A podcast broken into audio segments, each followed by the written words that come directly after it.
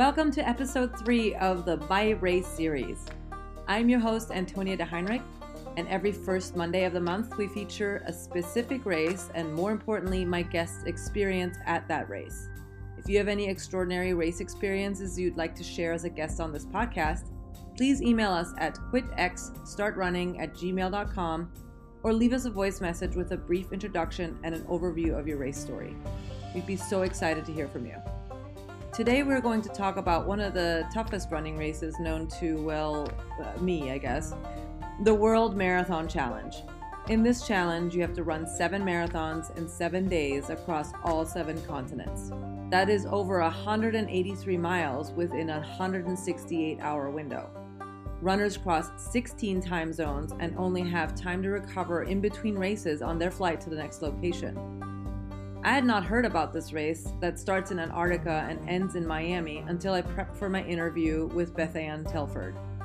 I was so fascinated with this World Marathon Challenge that I wanted to dedicate a My Race episode to it. And who better to tell the story of this incredible adventure than Beth Ann herself? She ran the World Marathon Challenge in 2017 to raise funds and awareness for pediatric brain cancer research and dedicated all 183 miles to children battling with brain cancer.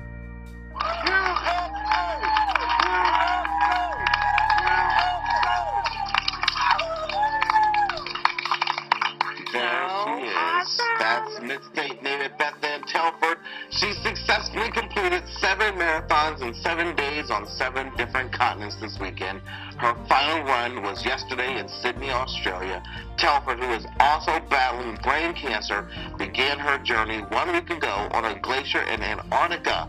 From there, she competed in Chile, Miami, Madrid, Morocco, and Dubai. You okay? I believe it's over. I feel great. Good. I feel great. Good job. This is an excerpt from the ABC news coverage about Beth Ann as she crossed the final finish line in Sydney. The 2017 itinerary started in Antarctica, then continued to Punta Arenas in Chile, followed by Miami, Madrid, Marrakesh, Dubai, and concluded with the final race in Sydney. I am so excited to welcome her back. Here's Beth Ann Telford recounting her epic 2017 World Marathon Challenge.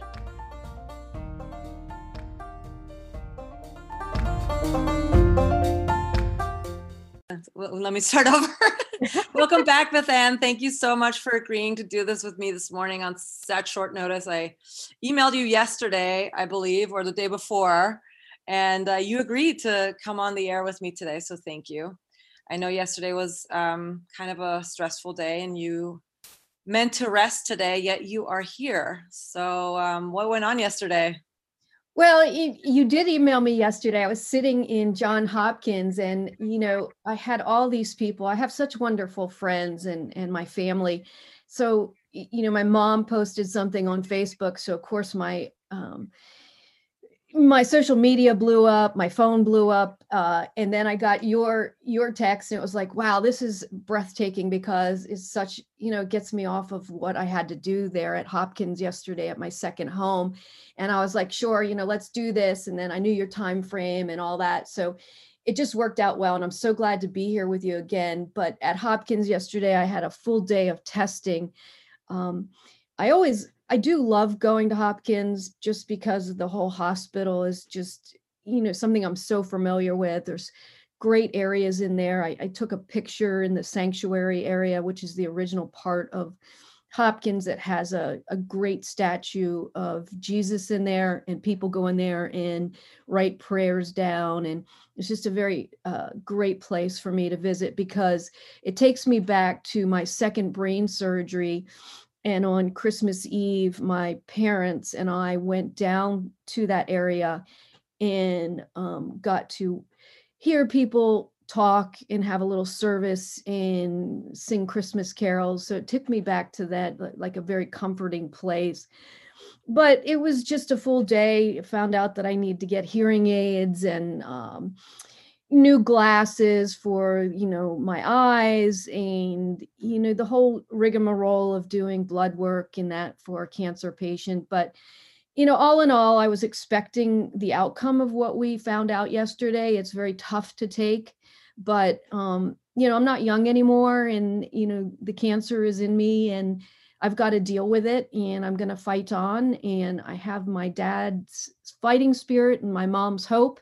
So with that, and the great group of friends and family that I have. Um, this is a cakewalk for me and I can deal with it. And today's a new day. I, I expressed to you earlier, I had a great workout this morning with the younger girls that I work out with. And then I did yoga and I just felt so strong and it was just relaxing. And now I get to talk to you about something that was so exciting in my life. So um, we should get on with it. Sounds great. Well, I appreciate it again. I, I know going to you know getting your tests done is is not fun for you for your family and i appreciate it so much more that you took the time today so thank you sure thing um so we did in our last interview which was only a few weeks ago touch went very much in depth on your battle with brain cancer and your life journey and running adventures since your diagnosis in 2005 do you want to i mean for those who haven't heard the episode would you like to spend a few minutes on summarizing what went on? Like very briefly how you found out you had brain cancer and and what you've done been doing since? Oh sure. So uh, this whole you know in my tenure growing up until i was 35 you know i was you know athlete. I played competitive uh, sports when I say competitive, I my my whole thing was field hockey. I played field hockey. I loved field hockey. I also played soccer, softball. Uh, I played a little bit of tennis, but I was always doing things. But I wasn't running per se, except for the mile. What I had to get timed for college, and you know that, you know, you had to run the mile. And uh, I remember in high school, my coach Terry Furster, you know, always pushed us for that. So I dreaded running but then when I moved to DC after 9 11, you see all these people out on the Potomac River. There's great trails here, you know, running around the city. And I just got interested in it. Um, there was hockey on the mall here in Washington, D.C., with older uh, women. But I did look into that and it was a little brutal for me. I didn't feel like uh, going into work with casts on me because I heard some you know evil stories about that. So i thought well you know maybe i'll take up running.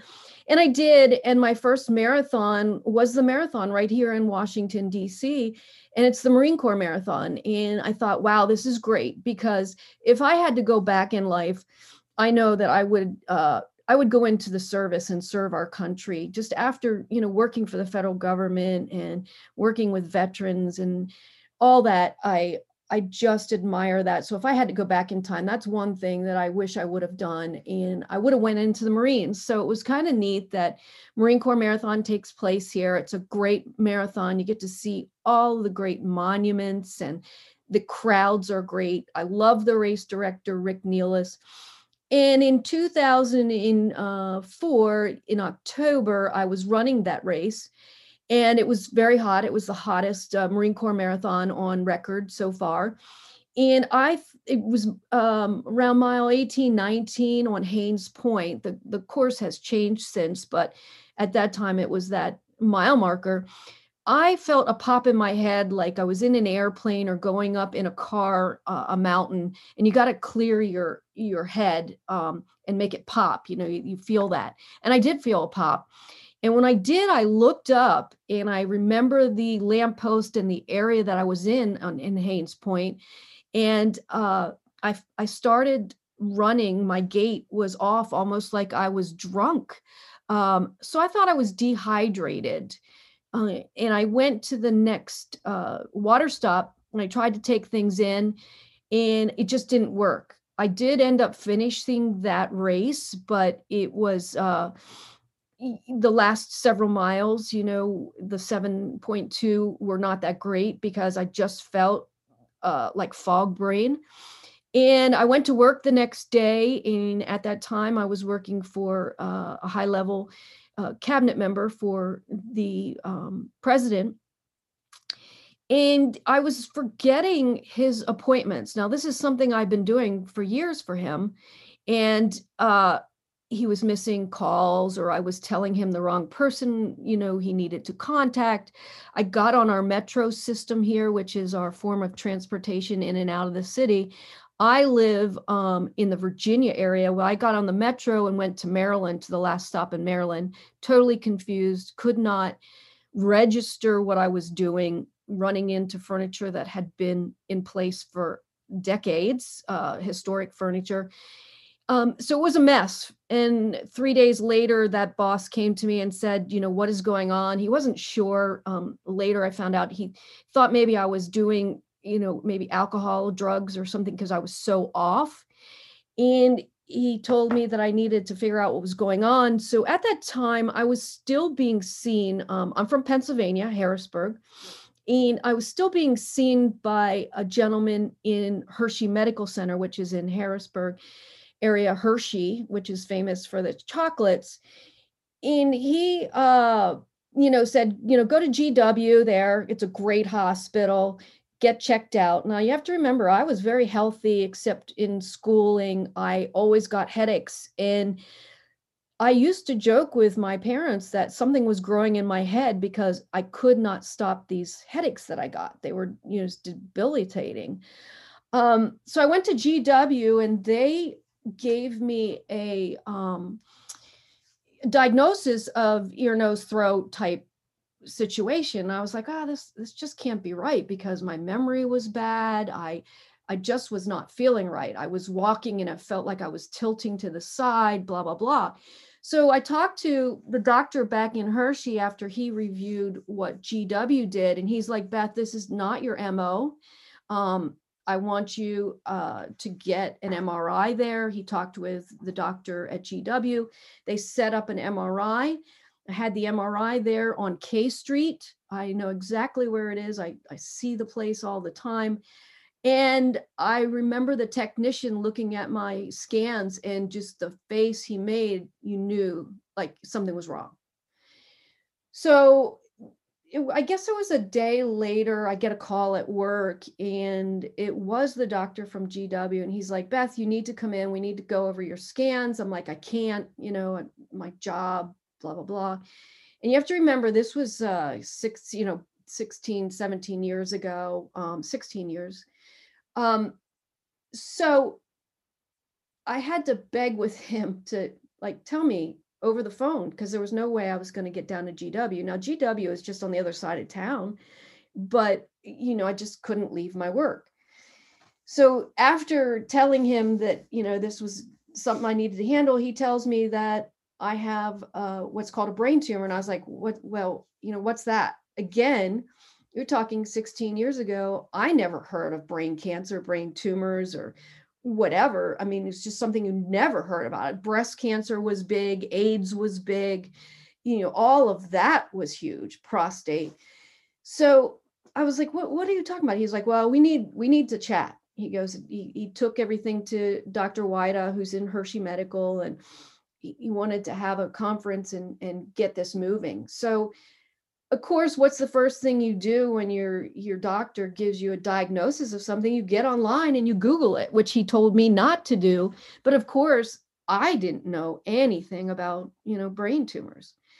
And all i saw on google was like death rates and i mean it was morbid.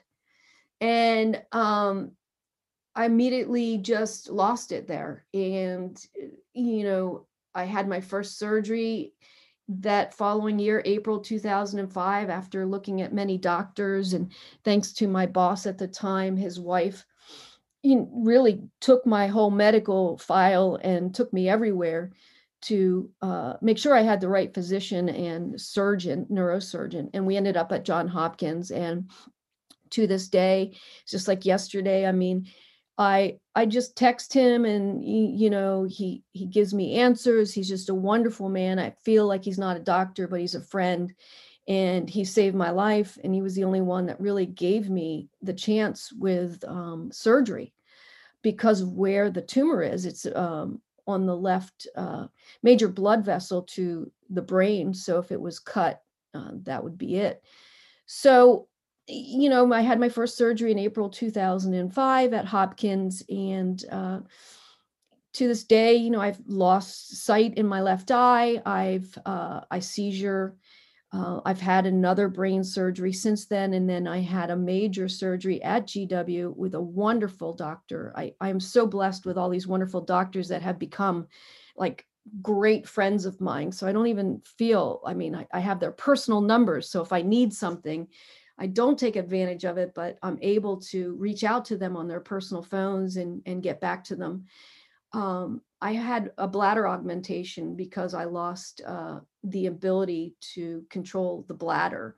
And I do have a neurostimulator um, for that as well, which is kind of like a pacemaker to help the bladder pump but through all of this, uh, I perceived and, and still to this day and use my athletic abilities to raise money and awareness for pediatric uh, cancer, mostly brain cancer. And I've been doing that for Accelerate Brain Cancer Cure for many years since I've been um, diagnosed and raised personally um, as an individual over a million dollars. And was able to do this epic event that we're really here to talk about, which is the World Marathon Challenge. Back, uh, it's been three years, but it feels like it it was just yesterday. And if it was um, coming up, I would be packing. Uh, I remember in December of 2016, I was packing. My whole house had things laid out for each continent, and uh, we can talk about that um, as we go forward. I love it. Yeah, I thank you for for summarizing again your journey because it, it's been quite the ride. I you and we haven't even touched on your athletic achievements in this one. I, I encourage people to listen to the last uh, podcast with beth ann where we talk about a lot of the athletic achievements and the fundraising that comes along with it. So today we want to focus on a particular race that we didn't go into much detail on last time which is the world marathon challenge um, as the title of the podcast indicates, it was seven continents, seven days, and seven marathons, but seven consecutive days, seven consecutive marathons. So it was a crazy undertaking. So, how did you find out about this World Marathon Challenge, and what was it that inspired you to consider such a crazy race or challenge? And what what what did you have to do to enter? Okay, so just to like, how did I find out about it? Was uh, in in the last podcast I discuss about my friends. I love my friends. I cherish every single one of them. Everyone's different, but they're crazy as hell, and I'll tell you why. Because they send me these uh, articles or links. You got to try this. You got to do this. Let's run this marathon um, but it's just like when I did the Kona Ironman World Championships, I was like, okay, this is great. I can do it. But then, you know, you sign up and then you get in and it's like, what the hell did I just get myself into? Can I do this? So the World Marathon Challenge, of course, someone sent to me and said, Beth, what a way to raise money and, and your awareness. I know you can do this. So I read over this and I'm when I first see it, I'm thinking, okay, seven marathons, seven continents, what a way to travel the world. But I didn't know it was seven consecutive days. And uh, because of that, I use that that little uh, blurb to get my doctors to approve this, which I'll talk about in a minute. But um, you know, friends sent it to me and then I investigated it a little bit more and I thought, you know what, I, I can do this. I can do this. I have a year to train. Um, all I need to do is get the foundation on board, get a sponsor. And I reached out to the girl that had done it the year prior and I I have great relationship with her now, Becca Pizzi, who's up in Boston, and she really gave me great tips great training and I was able to um, register after I went to the fundraiser, uh, Accelerate Brain Cancer Cure. And we all sat down, and I said, Well, I got something, you know, that I think would be great for us to go forward with. And I was a little nervous because the entry fee is not cheap. I had in mind the person that we were going to have to sponsor me, who's out of Florida, and just amazing, amazing man and his wife. I, again, they're great friends of mine. We he just became a grandfather, and you know, just all these exciting things that we get to share.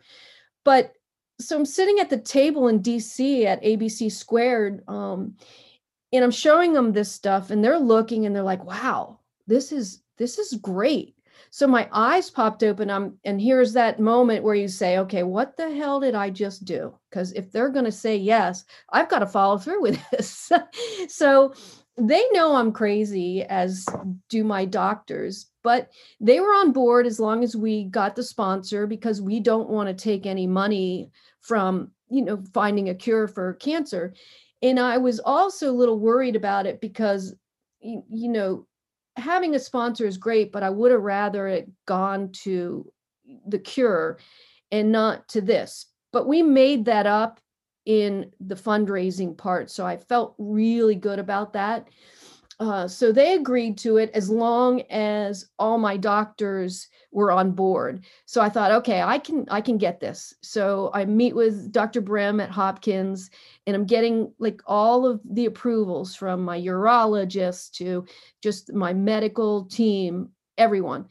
But the best one was Dr. Brem because he was the one that they were worried about so I went in there and I said, you know, Dr. Brem, I'm I'm going to do something. It's going to help you. We're going to, you know, get a, a, lot of money and a lot of uh, newsworthy looking at brain cancer through this. And he was like, wow.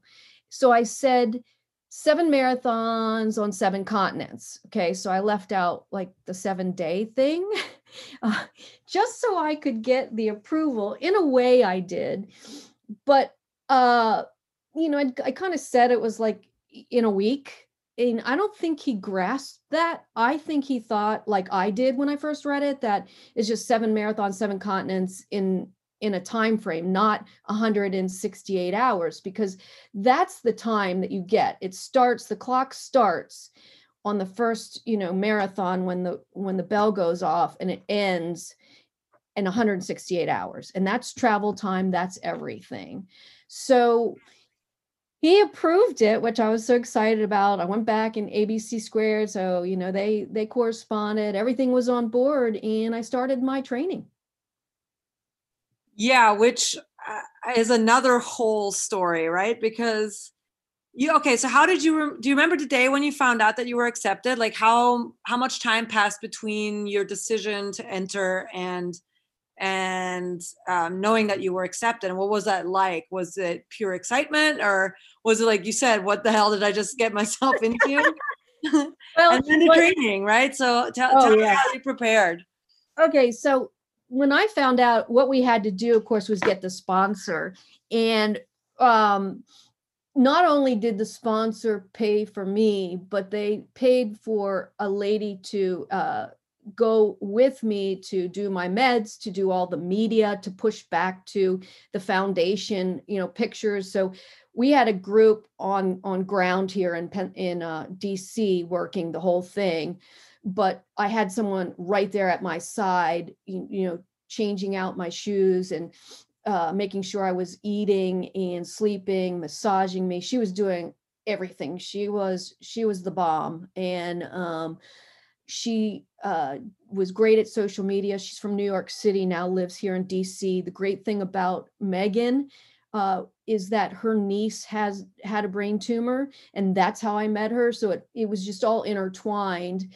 Um, and as soon as the sponsor pulled the, the trigger on the check, that's when I knew I was in, and I had to then make sure that Richard, who is the race director, got that and I was accepted as the USA female. So when I found out it was that moment, um, of course, when the sponsor was like, sure, I think this is great. Uh, you know, we we need to do this. And he was always, you know, wanting to sponsor me in something.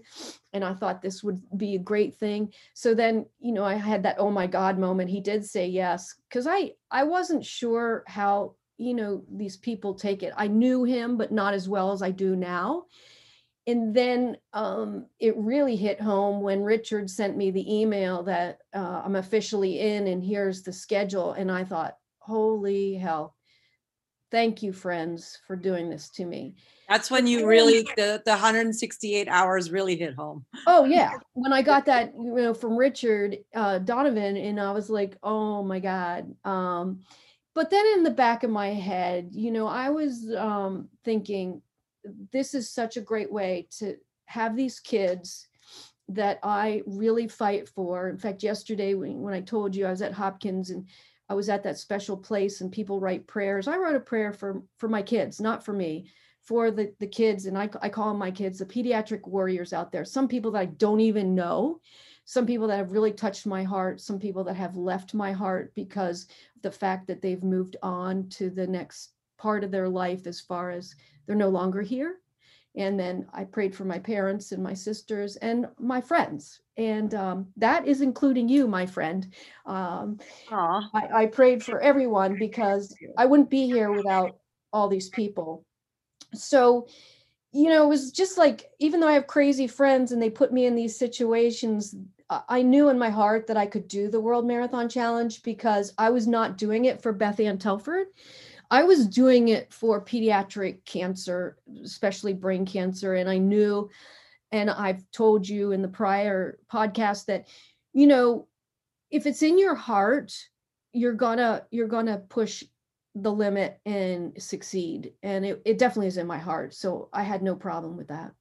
So you know, then was the time after I got that email, I took like a couple days breath and I'm thinking, you know, first of all, like, what do I pack? You know, what do I do? You know, I'm on the phone with Becca, I'm like freaking out. You know, I had a year, but then I hooked up with my race coach um, that I had for the Ironman World Championship. She is just awesome. And we hooked up and I told her what I was going to do. And at first, she was pretty uh, lenient about trying to train me for it. But we went out, we had a lunch together, we discussed what was going to happen and how intense it was going to be. And I was like, I'm all on.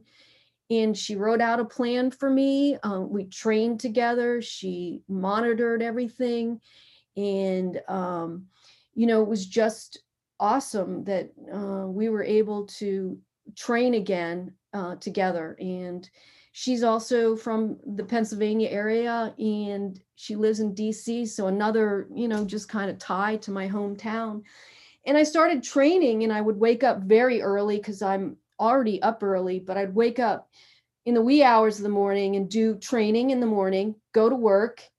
Uh, at lunch, if I had a, a break at lunch, I would do runs on the mall or speed work. And then I would uh, come home and do strength work or another run. So it just varied, but I was working two to three times a day out. And then I would have a rest day. And then I got a massage a lot. Um, you know, I did a lot of self help, you know, to try to get through it injury free. Uh, but I, I really credit my trainer for doing that. She, she's awesome and um, you know we just trained hard. Uh, there was times that I was like, I can't do this.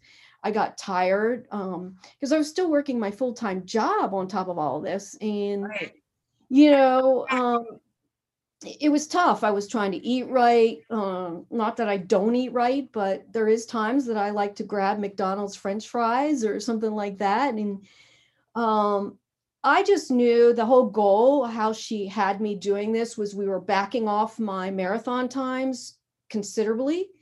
Um, and we were slowing me down so that I could finish all seven. So I knew, I mean, that that actually took a toll on my body when I went, you know, after the World Marathon Challenge to try to increase my pace again.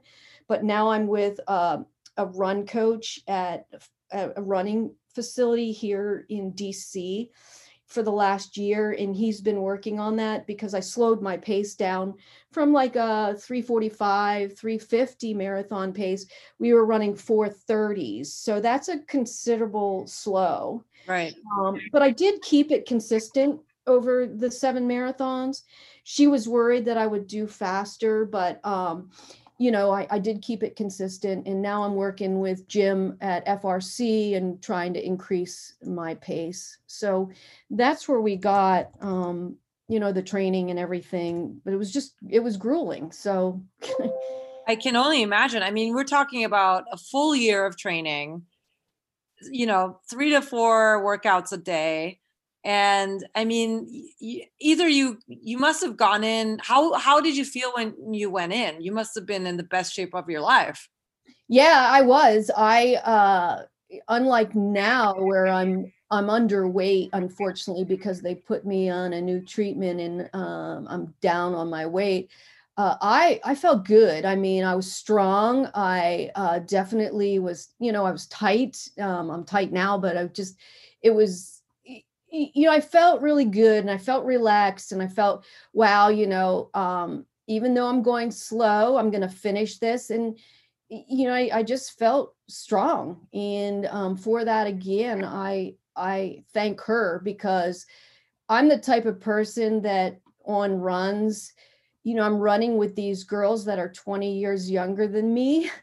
And we're taking people down as we see them on the run course. Like you see someone in front of you, and you're like, okay, I'm going to get that chick because I can beat her. There's no way she's faster than me and so it was hard for me to to go from a 345 you know 350 marathon and cut it back to you know 430 and, that is a great marathon finish no one's going to say that's not but for someone that's competitive and wants to get into boston it's hard oh completely and uh, it's it's interesting how it's almost harder to slow down. I mean, I'm already slow to begin with, so for me it's not that hard. But for somebody who who runs faster and starts, uh, they're training like uh, the zone two training, for example. Yep. You know that even for me i think it would be hard even though i do run slower than normal i or than you for example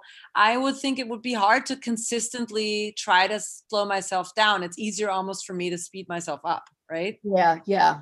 So yeah. i can i can sort of see that and doing that for a year is is training your your muscle response your mu- muscle memory is going to run that slow. So yeah and I, again it did uh, unfortunately but fortunately you know it did eh, mess my times up for going forward but the goal was to complete it. So i either took one or the other and i wanted to complete this. I knew i could and um, you know for that i'm fine and right now i um, you know, I'm working on my speed with a, a, different run coach. It's not that I don't like the other coach, but uh, he specializes in running, and I want to get back uh, to where I was. And, and I'm actually almost there. I had a great workout with him this morning, so I feel good about it. And it was something that I had to pay to to get where I needed to get through the World Marathon. Absolutely, yeah. No, good for you. So, mm-hmm. okay, so you spent a year training for probably one of the most, if not the most epic running challenge of your life. So, tell us about the race, that whirlwind week of marathoning around the globe. Details would be awesome. Yeah, so um, it started, uh, of course, I had to pack, and my house at this time three years ago was just a mess. I had each continent, I had, you know, my clothing. And uh, you know, trying to figure out what to take was like probably the biggest thing. Thank God, you know, for uh, Becca giving me information. And also another gentleman who happens to be from Texas, who's in Congress now, um, which I'm very excited about because now he's here. He was in the Texas Senate. Now he's in um, the House of Representatives here in DC, just starting a couple weeks ago. And he helped me as well to get my stuff together for the event. So I left a, a few days early and we boarded, we left from Dallas Airport. And uh, of course, prior to that, just to jump back, I had to get, you know, um, I had my passport, of course, but you had to get shots and all that because you were going to different continents and you know i had to do all my doctor's appointments i did them in december before i left so i was ready um, uh, you know, we we got ready and went to Dallas Airport and had a great send off. People were there cheering us on. I was scared. Um, I'll have to tell you that. Uh, was very nervous, and I did feel like a rock star for the people that came out to cheer me on, um, to say goodbye. Um, and we were packed and ready and megan and i got out there and i, I alyssa who um, i failed to tell you her name that's that's my coach alyssa morrison. You know she she gave me last minute uh, instructions and we boarded and we flew to chile and went to chile and um, it was punta arenas. Spent some time there uh, got acclimated uh, hung out. That was the meeting point for everyone. That's where we had our first uh, meeting about the World Marathon Challenge. We got to meet the other participants and it was kind of like one of those things you eye people up as they came into the room for this uh for this overview of the world marathon with the race director because you're like and and again i wasn't there to win but in the back of my head i'm thinking can i can i beat her?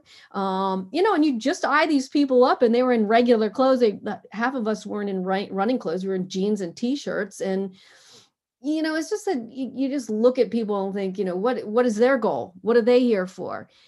But at the end of the day and at the end of the seven marathons we were like a big family. Um so back to Chile, you know, we spent time there. I I got you know a couple days to look and, and run Chile and run the course. That wasn't our first course, but that's where we boarded a big Russian aircraft that is uh, the only type of aircraft that can land in Antarctica. You know, it's an ice, it's a big cargo plane, which was so cool. It's run by the Russians. Uh, they were flying it, they were manning it. There was a guy, and it was just like a big open cargo. We could go back and lay down. All our equipment was back there, but there was seating. Um, but uh, it was just so cool. We could see the bottom of the plane um, up in the cockpit is all open as far as you know at the bottom you can see what you're landing on. I guess i'm assuming it's for the pilots but they videoed that for us as we landed in antarctica on the ice. And i'll tell you what i was just like over the moon. I was like this chick is going to run around the world. I am flying around the world. How else would i be able to do this? And so cool. i know it's so freaking cool. So um, we landed in Antarctica and I was like, oh, cool, I'm going to see some neat things. Well, it was just all white, all cold and tense and uh, mess hall, um, which, you know, we were there for a couple days before we went off again to get acclimated and we were waiting. Uh, the race director had to time when the 168 clock started ticking enough for us to finish the marathon there and make sure the weather was good that immediately after we finished the marathon we would get on the plane and the plane would be able to depart because there's their storms come in there fast and furious. Um, and i found that out on the race course. So we were there for a few days. I actually um, got to ride a mountain bike uh, oversized mountain bike on the antarctica. That was cool. I filmed that. Um, I got to learn how to play Jenga. I never played that game before. That's kind of an inside joke with my family, um, learning Jenga. I, uh, hours before we started the marathon, I spent $15 a minute to call home just to hear my parents' voice to let them know I was calling from Antarctica and um, to let them know uh, that I was I was going to do this and that I would see them in a few days in Miami on the third uh, marathon and I just wanted to hear my parents' voice and know that um, they were with me. And how cool is it to get a call from Antarctica? So I did do that. I love those details. Yeah, I mean, it was just like you know, so cool. And uh, in Antarctica, you know, people were punching their passports. I probably shouldn't say this because it wasn't really legal, but we did it so that you were there in Antarctica. So I punched my passport. Um, and uh, we took off and the race director was ready. He he called us into the mess tent and uh, there was this girl she uh, is blind and her name is Sinead she's from Ireland. She was doing it with a guide and I was holding it all well together especially after talking to my parents. But when she lost it um I think she you know started a wave with the women there and I couldn't hold it in too much. I was crying, um, not not aimlessly. I just was like, oh my God, this is real. This is real. And it wasn't what the hell it's like how do i get out of here?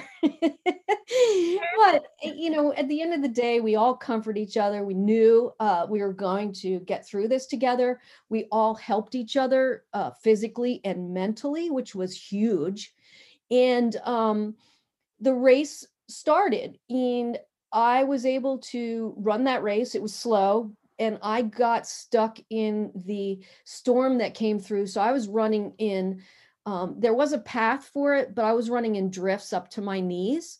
What was really cool was a couple when uh, the day before we took off, and this is something I didn't share with you prior, was these guys were out taking video and exploring parts of Antarctica. There was like four of them um, that have never been explored before in, in doing stuff for scientific research.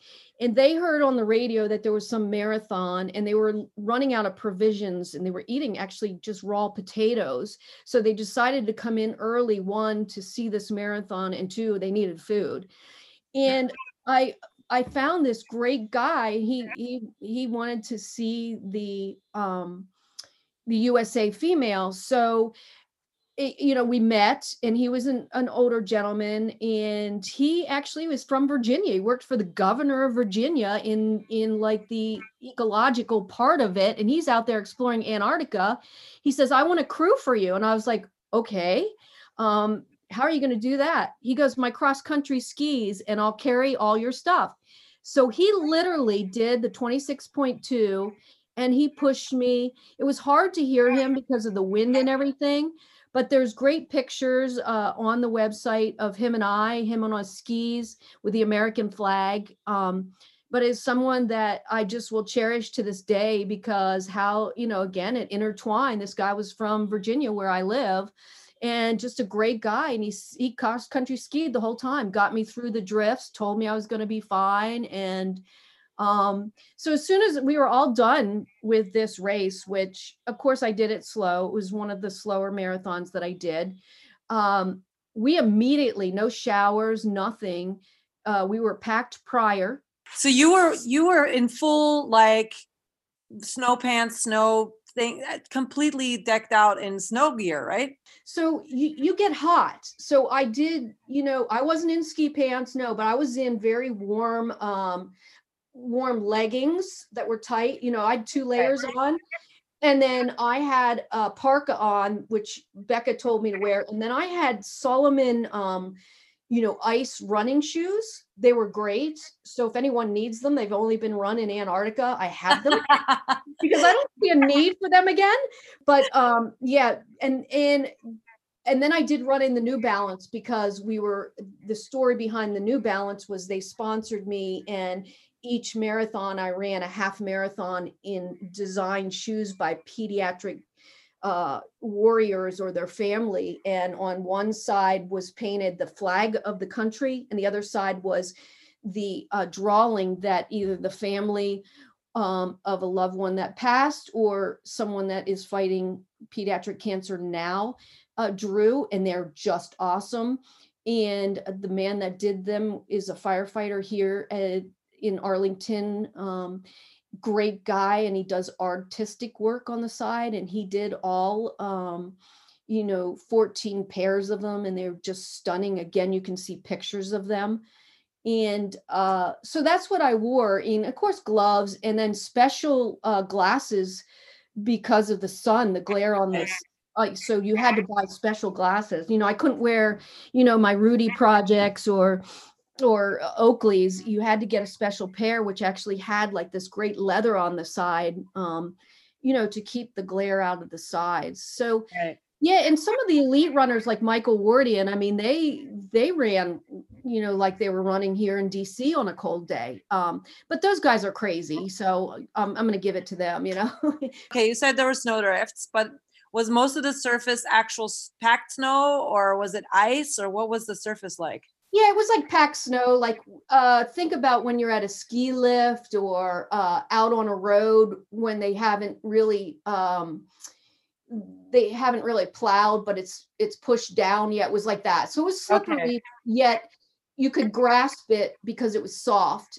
But I'll tell it. you, what, it was beautiful. It was absolutely beautiful. I mean, so serene and quiet. Um, you know, it's, it's just amazing. And I love running in the snow. Yeah, yeah. As Well, long as it's not, you know, knee deep and I, every step is a struggle, but I love running on snowy surfaces. Yeah, and, and I love this is my favorite time of the year from Thanksgiving to uh you know February. I just love this time of the year. I'm a big snow, you know, I ski. I love I just love it. Um so it, it was beautiful, but you know, we we finished that race and literally we were packed prior. Um like I said, we slept in these tents. I I had to get a uh you know, they gave you these special you know 100 degree uh bags to sleep in. But it's just really neat. I mean just the whole concept of how they live up there and they get their provisions on this cargo. We were bringing that in and taking people out and um, it was something to see. I know people go up to antarctica and they they go on a boat thing but you have to get on the land. And then to meet these geologists or whatever they their term was that came in because they were living on raw potatoes and they heard over the two way that this event was happening and they wanted to see it um, was just you know just breathtaking to me. The whole seven days there was at every continent there was something that happened that i just i couldn't believe. And as we go forward i'll tell you about them but we got on the plane.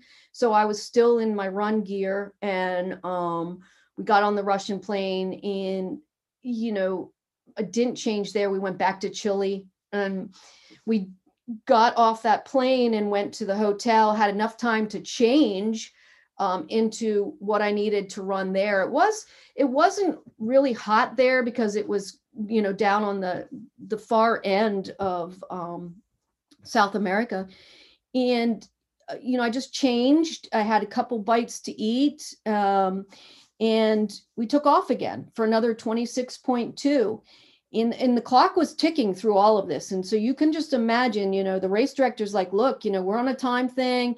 If you can't make it you know you- you're gonna have to get out. So everyone made it through the first one um, in antarctica. So then we run chile which was great. A lot of people came out for that. And again each one of these was loops. So you you you say you saw the same people. People were like how did you run loops? And it wasn't bad at all because you knew what to expect.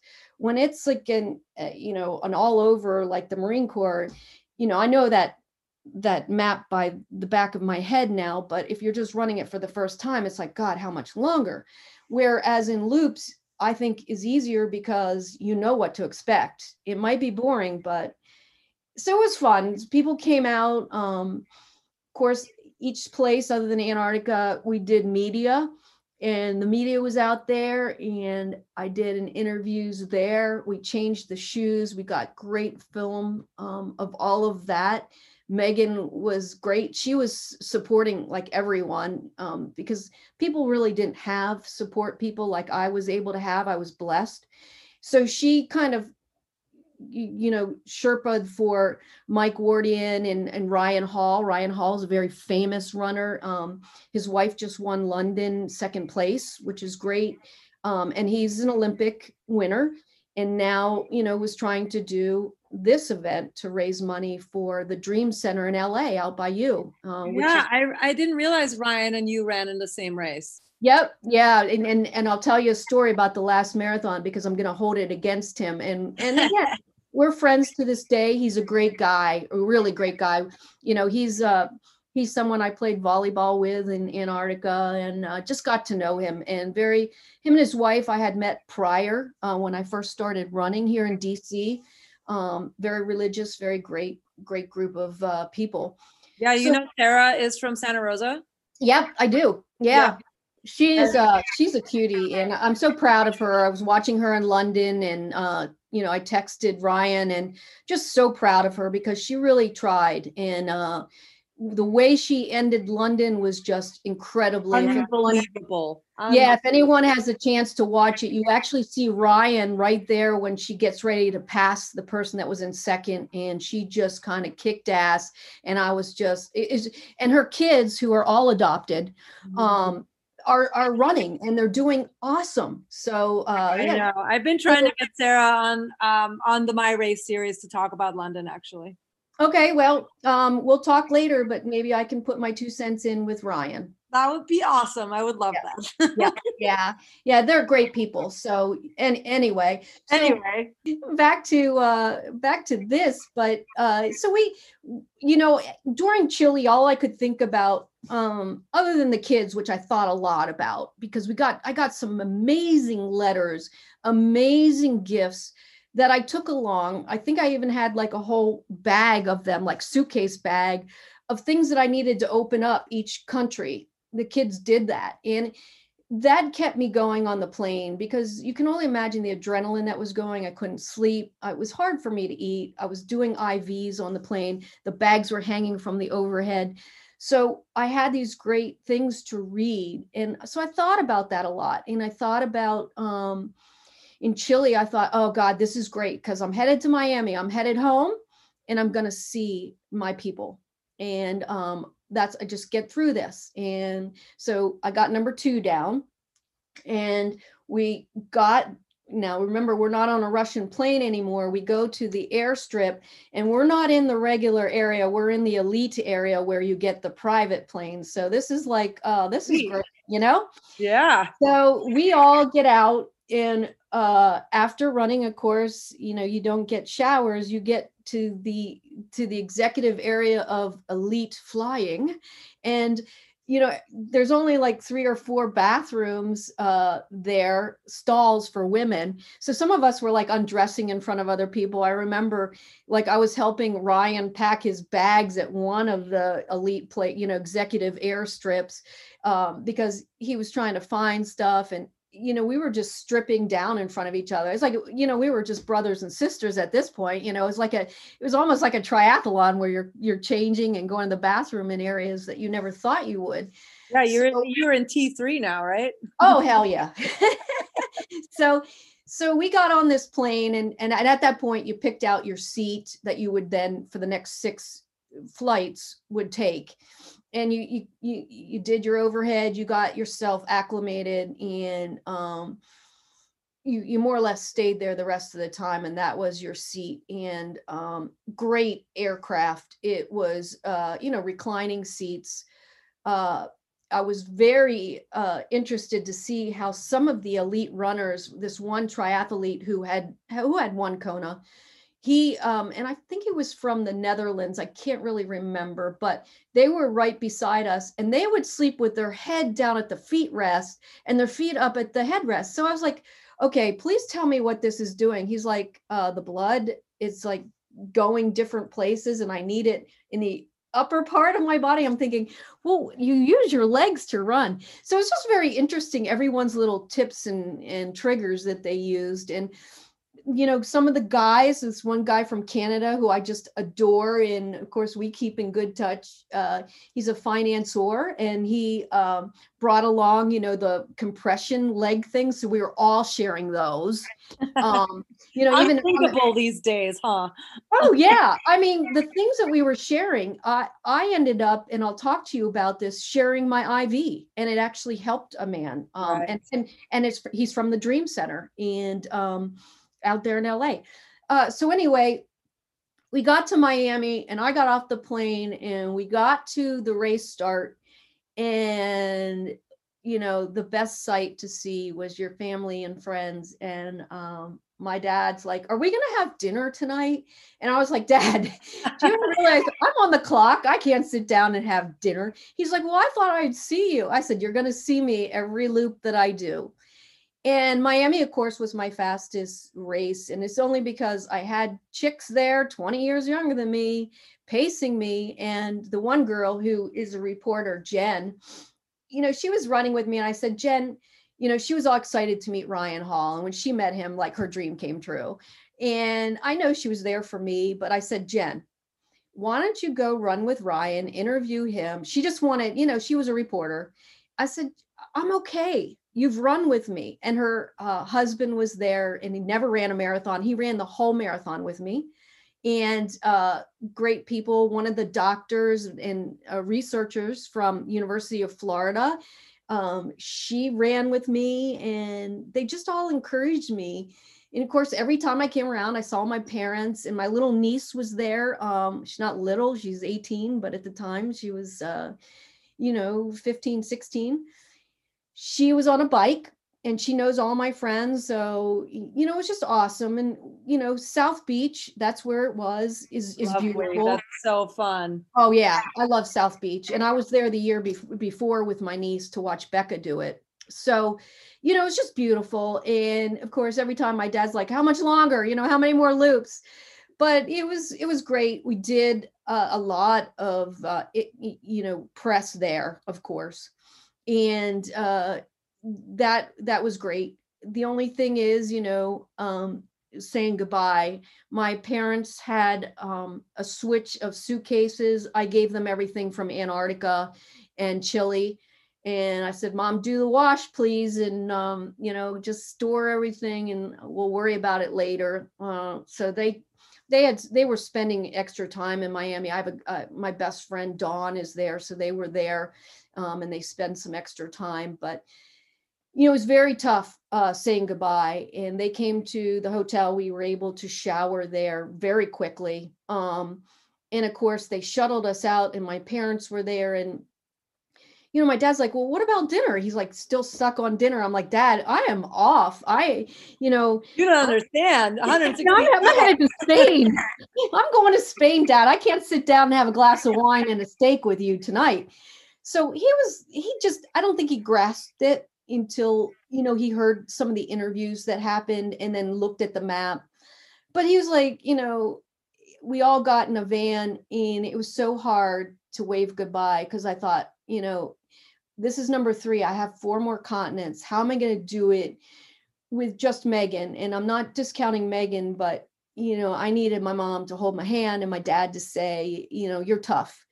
And it was almost but impossible you know to talk to them on the phone because we were moving so fast Mhm. um so waving goodbye my niece like kind of ran with the van for a while and i was crying and um it's just emotional things and kind of wish that was the last one in a sense I was I'm- just going to ask you that. Yeah. but, but in in sense it was good that was kind of in the middle because it gave me a hype because i think i misspoke because when we got to spain spain was my fastest and i think it, it was because i was on a high. Um so we got to to spain and um what a beautiful i mean i felt like i was in italy again um and you being in the wine industry i mean you know spain is just absolutely stunning and the course that we ran on in this park um, it was hills so i i like to tackle hills and i it just reminded me of my home uh, in pennsylvania. I live on this street called elmhurst and it's a tree and that's the type of trees that were there. I don't think they were elms but they were close to it and i felt like i was running in my home um like development there. It was just beautiful and the food was awesome. We did get to eat there quickly um This was but I- in uh, in Madrid. oh yeah. Yeah. yeah. Yeah and uh you know you think of the bullfighters and that it's just uh that's one place i do want to go back. So we had we had press there which was interesting because it was in you know you know spanish. And also um one of the ladies came out that used to live here in dc and is over there now and she was out there for me. And other people that i've never met that heard my story came out to all continents and it was just kind of it was relaxing because I knew it was just reassurance of why I was there. And again, it wasn't about Beth Ann Telford. It was about these kids that are underfunded compared to uh, an adult, which I ex- expressed to you in our last talk. You know, kids are, you know, 4 1, 4.1% that they get government funding. And, you know, adults are over 40 some odd percent. So it's ridiculous how how underfunded children are, our future and to me that was you know my whole you know uh, platform. Right. Uh, Yeah. So after after Madrid, like I said, we got to eat. Um, no showers. Uh, so you can imagine how the plane was starting to smell.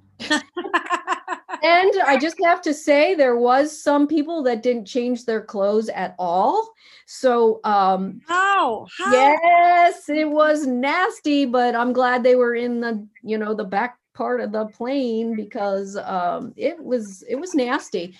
But you know, we got to know each other really well. Like I said, I mean, there was stuff going on that you know I wasn't I wasn't behind me to whip off my sports bra in front you know in front of everyone and just kind of put on a new sports bra it's just like okay this is like a triathlon you know it's going to happen and all these people you know they were fine it, it was just again we had the best group. We all got along. There wasn't any issues. And so we left madrid and headed to um marrakesh. And i'll tell you what um that was humbling. It, it just uh see the camels. It was like uh, oh my God, this is a dream. You know, you see this on National Geographic or Aerial uh, Geographic, and here I was up close and personal.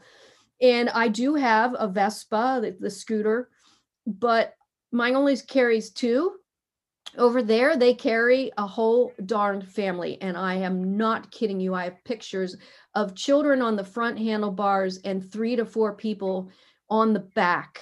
I believe it. I've I've seen Oh. crazy things in Vietnam. Like Oh, Vietnam yeah, it's like very- that. It's like that. And Yeah. this is their transportation. And that's the majority is scooters. And of course, over there, you know, women aren't to run. So, in respect of the country, uh, I looked into it prior. I talked to Becca. You know, I had a longer sleeve shirt on and I did have shorts because it was just so hot, you know. But uh, after running a few laps, you know, I did discard the long sleeve shirt and I went to a tank, but it was a full tank. It wasn't a sports tank. So my belly was covered, but it's really not good to have your arms exposed, so forth and so on. But the best part of this whole race there in Marrakesh was one of the the locals, females, came out and she asked who the female was from United States. She wanted to meet me and uh, it was interesting because the only thing that we had in common is she had shoes on to run. Now they weren't uh, Nikes or Brooks; they were just like tennis shoes. I don't even know the brand. And she wanted to run with me. And I mean, I couldn't tell what she looked like. I had no clue how old she was, but we ran together, and she's she took a risk. Yeah. And Did she run the whole thing with you?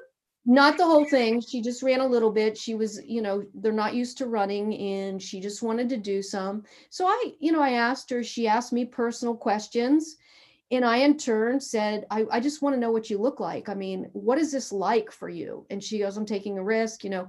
We talked and it was just so personal. And you know she's a beautiful woman beautiful. And to hide that out of respect of her country and and and things was just amazing because she was stunning and uh, just inside and out. And it was just humbling for me because something that you and me and your listeners take for granted, they can't do. And, you know, when we would come around the street side, because we were running through park and street, you know, we got called names. Now, I had no idea what they were saying, but she would translate it. And of course, I'm not going to say it on this podcast, but one she said that they were uh talking because i didn't have my arms covered and two they were uh you know yelling at her Wow. um profoundly Mhm. and the lady that was from italy she was in front of me um and she uh you know got kind of she uh, one of the mopeds swerved into her um and so when she was trying to um get away from it she kind of tripped and you know unfortunately you know she kept going after she got up but it slowed her gait down. I ended up you know taking her down. Not in a good way but um you know i because she was just strong as anything. She was a great runner.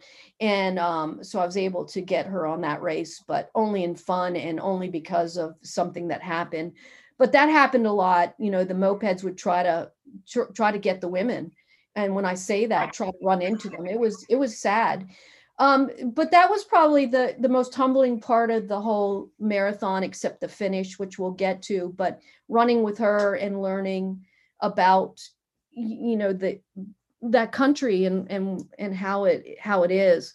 So right after that, of course, we um, we got back to the hotel that we had stayed at and were able to shower in Morocco. So again, some people didn't. They just grabbed their stuff. I did some shopping for like five minutes in, in the hotel, got some cool things.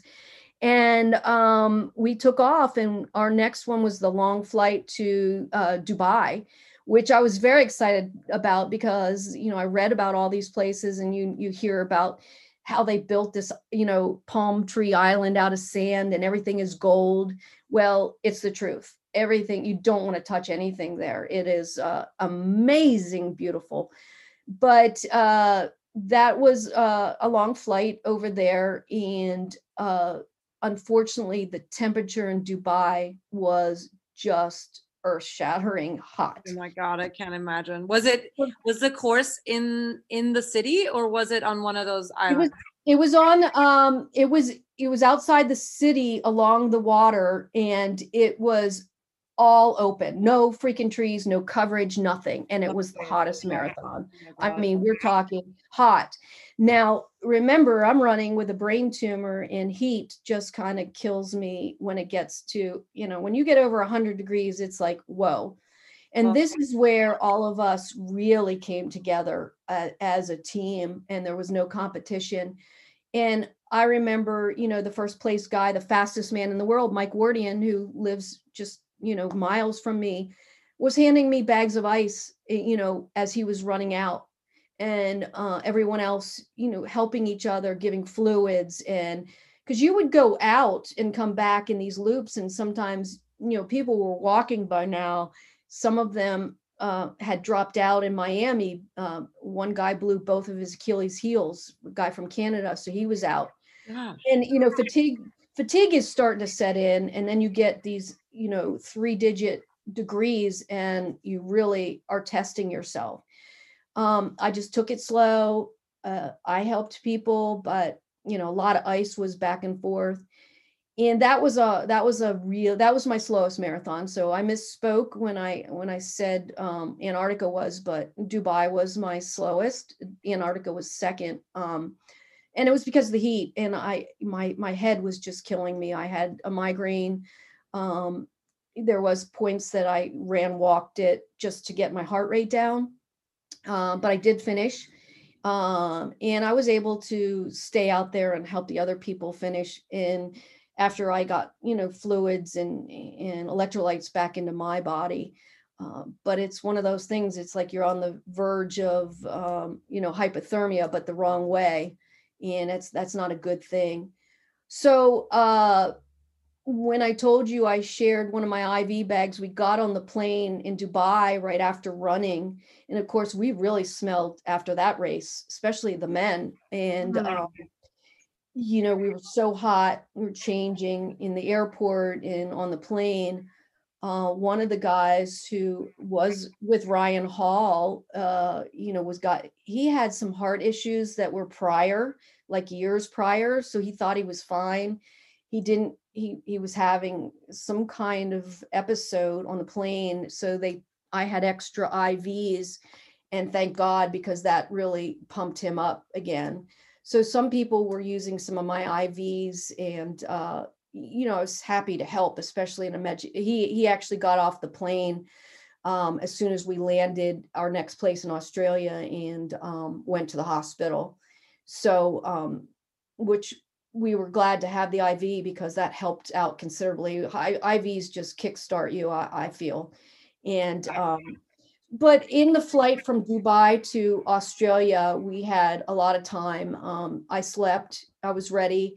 I couldn't believe I was on my last marathon. I felt great. I had felt great the whole time, except for in Dubai. I, you know, my head. I had a migraine, but we we tackled that and in the plane, the race director got up and said, "Look, you know, um, this is our last race. There was a prior uh, participant this was the second year they did it. So the year before, a gentleman had done it who obviously had uh, a good amount of money, and he wanted to provide two people, a man and a woman, with uh, money towards the charity of their choice. Uh, as long as we all, as a team, anyone that participated in the 2017 marathon, we voted on the uh, most, you know, camaraderie and class and um, who the female was and the male during the the last six and the last part of the the world marathon challenge. And uh, we would find out we all wrote on a piece of paper a male and a female name of uh, the person that we felt should win the awards. And we gave it to the race director and then he held on to it until the finish in australia. So we didn't know but uh, it was a nice chunk of change that would go to your charity of choice. And again it was for the the female and male that had um you know I, i'm i'm missing the name of it. Um god. Oh Like the Miss Congeniality type. yeah well sportsmanship i'm sorry. There you go. go. Yeah, was. Sports, not miscongeniality. Yeah, that would have been me too. so anyway, we landed in Australia, and unfortunately, we were behind. We were supposed to land at ten, and we didn't get in till after midnight. Now, this was a race. Of course, we ran at all different times of day, and this was the first time we ran right at midnight. So we got down um, by the beach. Stunning, stunning, stunning Australia um, each place I went, I mean, I was just in awe of you know different different things, and I was in awe of the media that came out, and especially for me. Um, but the the team did such a great job of pushing the story out.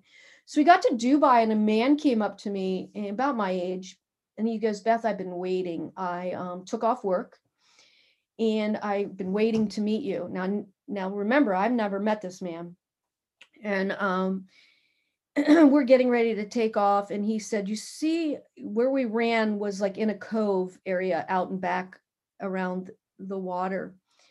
He said you see up on the cliff that structure and it was buildings you know and i couldn't really make out what it was just beautiful buildings on on the cliff.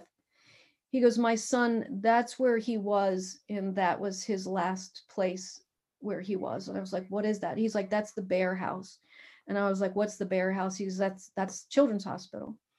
He goes, "My son um, passed away from brain cancer," and he goes, "I'm here to support you." Well, oh my God, Oh, that just made me well Yeah. up a little bit.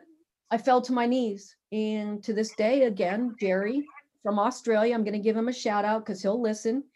Uh, he is the biggest DIPG, which is the number one killer of kids, DIPG tumors. He is my biggest uh, supporter from Australia, and um, he stayed there till I finished. And I'll tell you about what happened at the finish. But um, I ran that race for his son, and I ran it for him. Um, he even after the marathon took me and Megan to some great tourist place and non-tourist place and showed us little parts of Australia in like a you know few hours that we had but very humbling and very humbling for him to be there and to look up and see. That was the last place he said goodbye to his child and um you know just uh breathtaking. And you know Yeah. in each country something happened to me that you know either god or whoever our higher power is you know put in place for me to be able to get through this 168 hours. So now back to Ryan Hall. So Ryan Hall, who again is an Olympic marathon winner and runner, you know, it was uh it was taking a toll on Ryan. Now Ryan at this point really wasn't running anymore. He has switched to weightlifting. He has a whole new body now. He I don't know if you even have seen him, but wow. Wow, wow, I've wow. only seen him in his runner's body. Okay, check him out. In fact, he got a call from uh, I think it was either Spartan or one of the mo- you know series. They want him to be on it, like you know, kind of like Outcast or whatever those shows are. You know, Last Frontier. So he just got that, and he's really considering doing that. Um, which I would consider doing it with him, like one of those uh, survivors. I guess that's what I was looking for, but he's not doing survivor. It's something else where you do it on your own. But um, he definitely would be the person because he he's crazy and and he would get through it. But um, his body has changed. So back to that, you know, this running was taking a toll on him. And lo and behold, I kicked his ass in Australia. So I can say I beat an Olympic uh, man uh, winner. Good for you, Beth Ann. I love I know. I was like, I held, I hold that against him because I was like, there's no way this chick is gonna beat Ryan Hall. Like, you know, that was like one of my goals, and I did. And I was eh, only because he was hurt, and he was like, I'm so overrunning, and it's like he he didn't even want to, you know, finish it. He, I mean, he was doing it for a great cause, but he was like, I can't stand running anymore. And I was like, oh, this is awesome. I'm beating this guy. That's so awesome. anyway, on the last couple laps, Megan had come out, you know, and tried to do some interviewing. Of course, it was dark, but we did some filming while I was running. And, you know, it was coming to an end, and I was sad. It was like when I told you about the Ironman World Championship, and I was coming around the corner, and I was like, man, I just want to run 10 more miles. And the film crew was like, hell no, you know, I'm, we're done with you. And I, I just had it in me. It's like, I can do more and the only thing that hurt on me like like i said was my two little toes were raw and you know i'd lost some toenails but that's so common. Other than that i felt so good thanks to you know alyssa and her great uh, training for me. Um so she, megan was interviewing me and i just like i can't believe it's been almost 168 hours. I just you know and and literally i came in under the 6 168 but I just couldn't believe it was it was coming to an end because you know you're thinking about what's next and that was her question she's like what are you thinking? I'm like i'm thinking what can top this? When i was at ironman i was like there's nothing that can top this and of course crazy friends they found something to top it. So i'm just waiting you know for the great friends of mine to find something else to top it um, after covid so that i can start training again for it but I was just going to ask, have they found anything yet? um, no, because everything's on hold. But I think yep. they're they're brewing something. But um, you know, I cried. I was just like, you know, for once in my life, I was actually proud of myself, and that's saying a lot for me because I'm very um, insecure in how I feel about myself and and where I am in life. And um, I think I I got that from an early age. Um, and I just I was like, wow, I, I did this. And uh, again, I knew this wasn't about Beth Ann Telford. I was proud of myself, but I was so happy for the kids that are fighting and them to know that there's hope, because that's a huge word in my vocabulary, but also for the parents that lost loved ones and uh, to know that I am fighting that, you know, uh, other parents don't have to go through what they have to go through so I got to the finish line. And of course, you know, you get all these medals. You get a medal for each continent. You get the the Guinness Book of World Records, you know, huge thing. You get the World Marathon. You get like, you know, all these medals. It was like I felt like Michael Phelps, and I had more medals than Michael Phelps. And I was like I think the the best picture is when I came back to DC and the local uh, political um, magazine did an article on me, and we had all my medals in front of the Washington Monument, and I was like. Here you go, Michael Phelps. You know this is this is Beth Ann Telford, a little girl from a country in uh, Pennsylvania. You know, kicking some ass for pediatric cancer but anyway, um, I got across the finish line. The first thing the race director said is, Beth, you know, congratulations, you did it. You know, he's a great race director, just like Rick Nealis. Um, Richard is up there with him.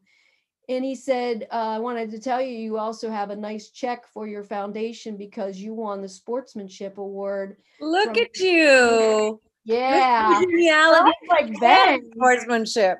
yeah. And I, I believe Megan knew because she was ready to film, but I think, you know, she kind of knew. She was like, oh, we kicked ass, you know. That's um, awesome. Congratulations. Yeah. And um, the best part, uh, that was great. I mean, because it was more money to find a cure. And I was over the moon from my teammates to pick me, just over the moon, because I thought it was going to be, you know, someone else who I had voted for uh, which she ended up getting uh, something from other people. So that that was all good and, and said and done. But uh, the best part was when I saw Jerry, and I said, you know, I did this for you. You know, um, I did this for your son. And I believe, um, you know, that hit him hard. And we sat down um, by the beach and at the finish line. And I said, I wish I had something to give you. And I looked down at my shoe and I was like, shit, you know, what am I going to do with the shoe from Australia with the flag on it? There was no way he was going to get the other shoe because that was one of my pediatric kids. Um, right. So, you know, Jerry, I can give you the shoe with Australia on it to remember what I did for you and your and your son. He's like, what? I said, yeah. And Megan just looked at me and he's she's like, yeah, just do it. Um, so I left there with only one shoe. I came back with, um, you know, thir- uh, 14, uh, like, well, I guess it was 13.5 shoes. Um, but he took my shoe and he later, um, you know, texted me that the shoe actually fit him I don't know. The man must have some small shoes because I'm an eight running shoe. I'm usually a seven, but you know, as runners, you, and especially with my legs and my feet being swollen, I was in an eight, but it fit the man. But he has that uh, New Balance sneaker to this day. And of course, we keep in touch to this day. Um, uh, but not everyone finished. Uh, you know, there was people, like I said, that had to drop out and we had some issues with people um, you know getting sick but it was over and i was just like i couldn't i couldn't believe it i felt great i um until three days later um we were still in australia and, and we had to get back to the states because i had all of these interviews to do and i also you know at some point had to get back to my full-time job um it hit me i mean it hit me jet lag hit me and it hit Megan, thank God at the same time. And we like missed like hours of the day we were going to go to you know the opera house which i was able to see but i wanted to go inside you know things that i wanted to do. And hell we had to get up we were like shit we got to get to a plane. I mean and then we were flying like regular class so we were we were like oh man this sucks you know? We it might smell flew. better but yeah, yeah we just flew like first class around the world and now we're getting you know, we're going back but uh, it was great even flying back the people had known you know heard about my story and the flight attendants were awesome. You know i was getting stuff like pillows and stuff because i wasn't even in first class but they were keeping me uh, well well attended to. But we got uh, you know we finished up and said our goodbyes to all our great friends. A lot of us still keep in touch um, you know, there's a lot of people looking to do this world marathon. It's a great platform when it does convene again, or Richard just has like the Antarctica and the North Pole Marathon, which is cool. And, you know, just for just shits and giggles to do it. I mean, when COVID breaks, it's such a great thing to do. And I can tell you, you know, if I can do it in the conditions that I'm in, as long as you listen to your body and you have a great coach. And again, Alyssa Morrison just hooked me up. And it was something that I did not believe in, like cutting my time back that much. But, and, and I paid for it and I knew this was going to happen. Um, but that doesn't mean like getting back on a bike after 10 years of being off of it. You know how to pedal and you know how to balance. Sure. So it's just taking time. And um, Jim from FRC is working with me to get me back on my paces. And I feel like I'm almost there, um, back on my run uh, speeds. And, um, you know, just got back to the States and it was just overwhelming. I did interviews every day uh, in between work and weekends to the point where I actually I, I got burned out. I, I, I truly did. I have to be. Can imagine that's that's a lot. Yeah, um, telling my story over and over again and rehashing, uh, you know, because part of my story is my mom's alcoholism and and things, you know, and learning how to walk and, you know, some intimate parts of my life. Not that I don't share it, but after six months, I kind of um, I said that's it. I I backed out of some black tie affairs. I felt terrible because some of them were for good friends, but I needed to hibernate. I I really needed to hibernate. I felt like I was on um, you know on the spotlight and I just felt like I needed time to be myself and and just go inward instead of outward. So I did. I took like a month off and then I was like, what am I doing? You know, I got to get myself together. And then I went right back at it. And, you know, it has since dwindled, but there's people that, you know, are picking it up, especially during COVID about what they're going to do after COVID. And I mean, if you really are have something in your heart that you want to raise money for or awareness for, not even money, it's a great platform. And what a way to see the world. Um, now, again, you see it fast and furious but how many people can say that they've run seven marathons on seven continents and seven straight days? Um, and you know it's just it, it's been huge. And the amount of people that i met through it was just tremendous. And um well it sounds like the just the camaraderie between how many of you were there? Like 33 runners right? Um i think there was 22 okay. I, I, that that number sticks in my head. I think it was 22 and um 20 of us finished or maybe it was 30 and 30 30 finished. Maybe you're right. Um for some reason I thought it was 22. But I could be wrong. Either way, I, I, what I was getting at was the camaraderie between the all the runners and the support for one another because this is not a traditional competitive race. Sure, you you there are ranks in the whatever in the end, but it was more about finishing it and oh, yeah. going through this adventure together. Yeah, and another neat thing was um, if you think about it, um, we ran during the inauguration of the president four years four years ago, yeah, and um, so that was happening. But also halfway through was the Chinese New Year, and there was people that were on the plane from from that area, and they had a party in the plane for Chinese New Year's and gave everyone gifts. That's like their thing. Yep. And it was it was just so cool. And it was like candy and um so and it was from China. I mean, it was it was so cool. They had packed, you know, uh, like almost like their New Year's Eve bags of like blowers and hats and you know, it was just really cool that they would think about that and share that with everyone. Now, the only thing about them was when us people from the other side of the country were trying to sleep, they were up. and it's like, come on, guys. someone, someone, get on our schedule. No, I'm during the whole like seven seven days. They were up oh, gotcha, yeah. eating, eating dinner, eating, you know. So um so that was the only thing, but no, it was the group that we we did it with were just awesome. And we all like, you know, we know each other's stories we've met wives and you know families and you, know i can't say enough about that event it was the highlight of of my um journey. Yeah it sounds like it. I mean it, it's in like i'm trying to work myself back to just one marathon because the 2012 marathon my big sur marathon was so traumatized it wasn't even that traumatizing it was just so hard. But i'm trying to work myself back to one marathon and yeah. that's because of you guys honestly. Yeah seriously. And, um, and you. all the talk about boston i'm like i should i should just get back to a marathon.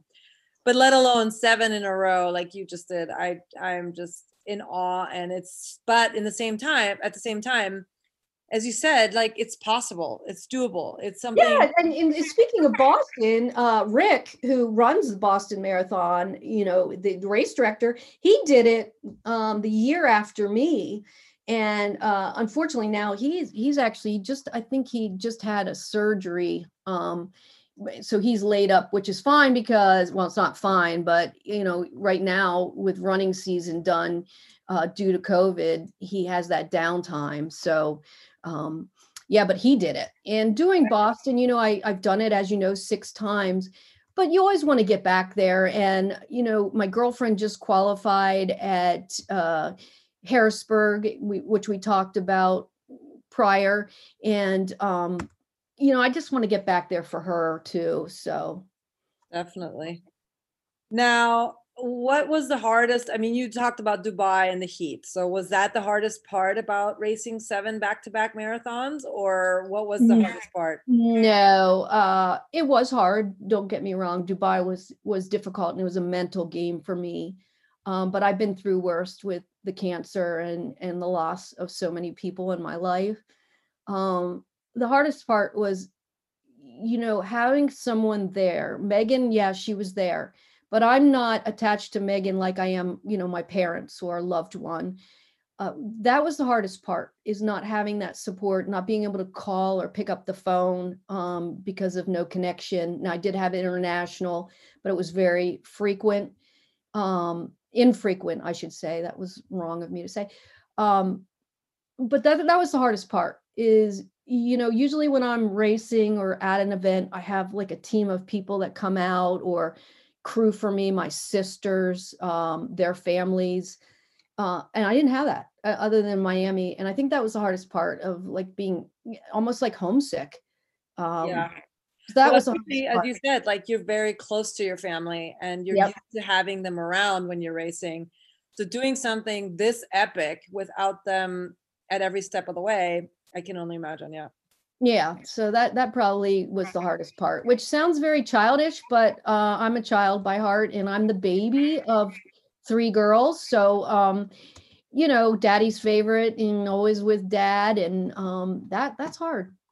No, it doesn't sound childish at all. I think it just proves how close you are to your family. and then opposite, what was the favorite memory, your favorite memory of the World Marathon Challenge? My favorite memory probably was um was Jerry.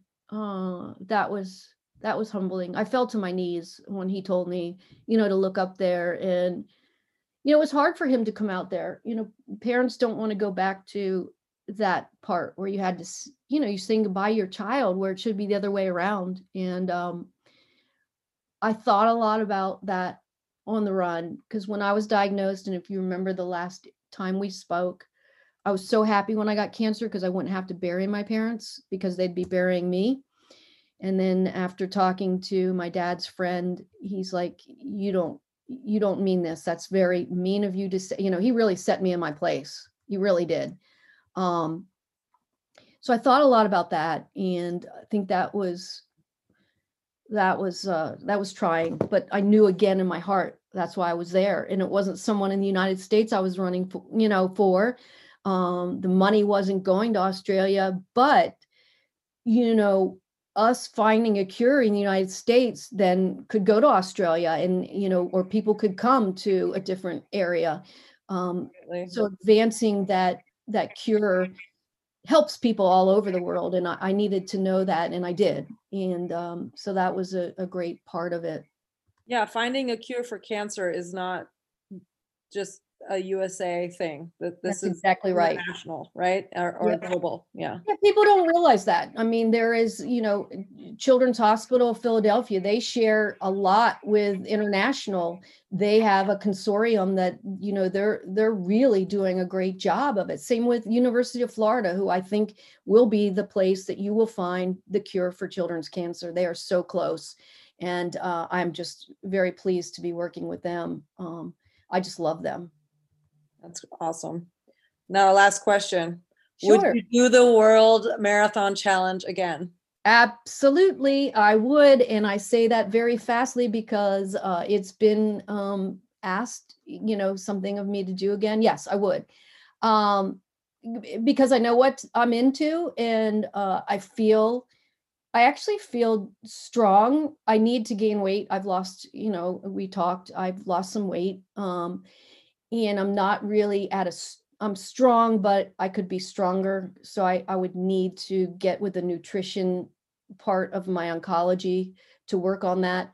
But absolutely, and I would love to if someone wanted to do it, I would love to do it with them. Um, the only problem is finding a, a sponsor to do it. I'm, I know my sponsor would probably do it again. I did not stress this, but my sponsor, um, right before I left to go around the world, his niece uh, got brain cancer, and uh, it hit us hard uh, because here, you know, I was the only person other than outside of his realm, you know, that that had brain cancer. Um, and he was sponsoring me. He loved my story. Um, and I came, you know, became close with his family, his children, his wife. Um, and then here, his niece uh, has brain cancer, and she got the DIPG, and they they flew her down to. They were they're from up up north. They flew her down to University of Florida, and they did a lot of treatments on her. And when I came back around the world, um, and she had a pair of my shoes. She designed. Her nickname was Peachy, um, Peaches, uh, but we called her Peachy. And uh, I went down. I flew down to see her before I left. Saw her at the hospital. Had lunch with her. Um, unfortunately, um, she passed when I came back, and um, I'm sorry. you know it. Uh, it sucks, and that's my sponsor. So Yeah. would he sponsor me again? Probably because he's trying to find a cure uh, for this this terrible disease, and now you know it's really on his plate for someone that's so close to him in his life. You know, he's lost a niece. Hmm Wow. Yeah. No. This is. I mean, it's it's interesting that you say you said earlier that. I mean, 16 years ago is not that long ago, and that it was really not as prevalent or talked about or whatever. And now I could tell you, I probably I have definitely one friend right now who's suffering of brain cancer. Wait, you've got two. Wait a minute. What about you? sorry, sorry, sorry. Okay. Don't discount me. I'm I'm I'm your friend now. oh, you're sweet. Yes. So two friends that uh, you know I'm I'm I'm talking to and I'm close with.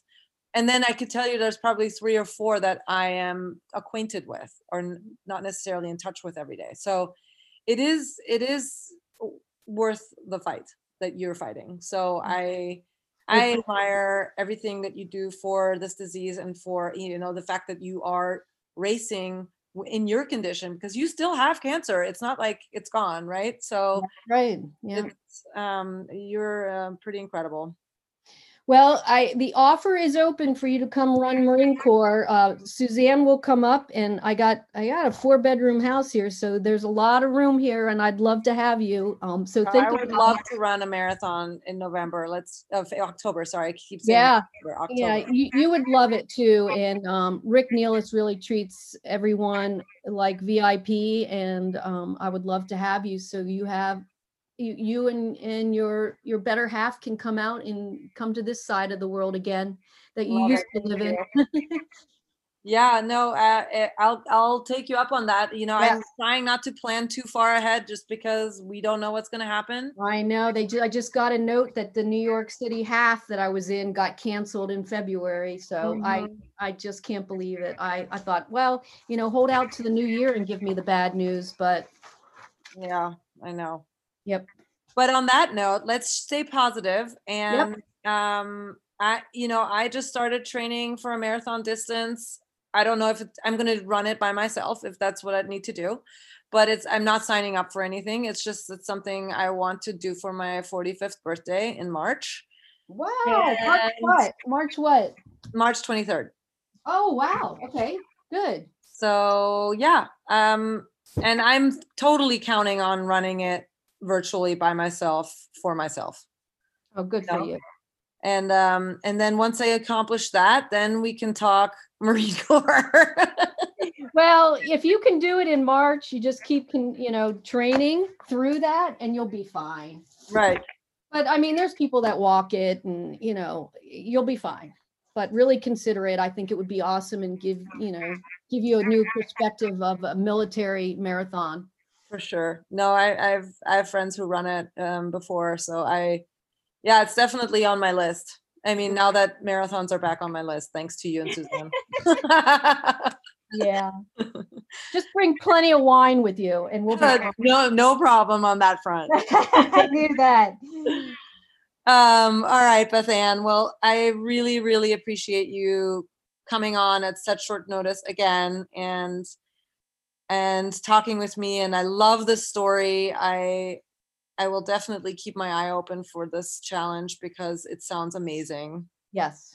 And um, hopefully, as I said, or we said, we will run something together sooner rather than later.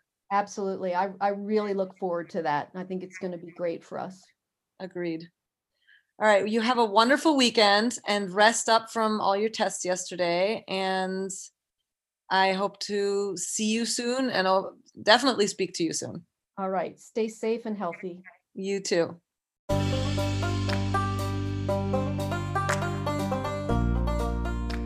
Again, isn't she the coolest? What an epic badass. If you haven't listened to my first interview with Beth Ann, I encourage you to revisit episode 203 Beth Ann Telford Running with Brain Cancer. You can also read up on her online on her website, teambt.org, and on Instagram at hope.is.my.word. Hope is my word. If you're interested in learning more about the World Marathon Challenge, go to worldmarathonchallenge.com. You better start training if you want to race. The next one starts November 30th, 2021. In case you're looking for me in other corners of the World Wide Web, the best way to find me is on Facebook and Instagram under my name, Antonia de Heinrich. That is A N T O N I A D E H E I N R I C H. On Facebook, head on over to the I Quit X and Started Running page and or join the Quit Something Start Running group to follow and share stories. It's a great place to be inspired and inspire others with your transformation. We love to hear your stories, and if you're interested in joining me as a guest on my podcast, simply email your story to quitxstartrunning at gmail.com. Don't forget to hit the subscribe button on Apple, Spotify, Google Podcasts, or wherever you enjoy my show. Leave a rating and maybe even a review. Also, be sure to go to settings and turn on notifications to receive a reminder every time there is a new episode. Thank you so much for joining me today, and I hope to see you back here soon. Until then, my friends, quit whatever you're doing and start running.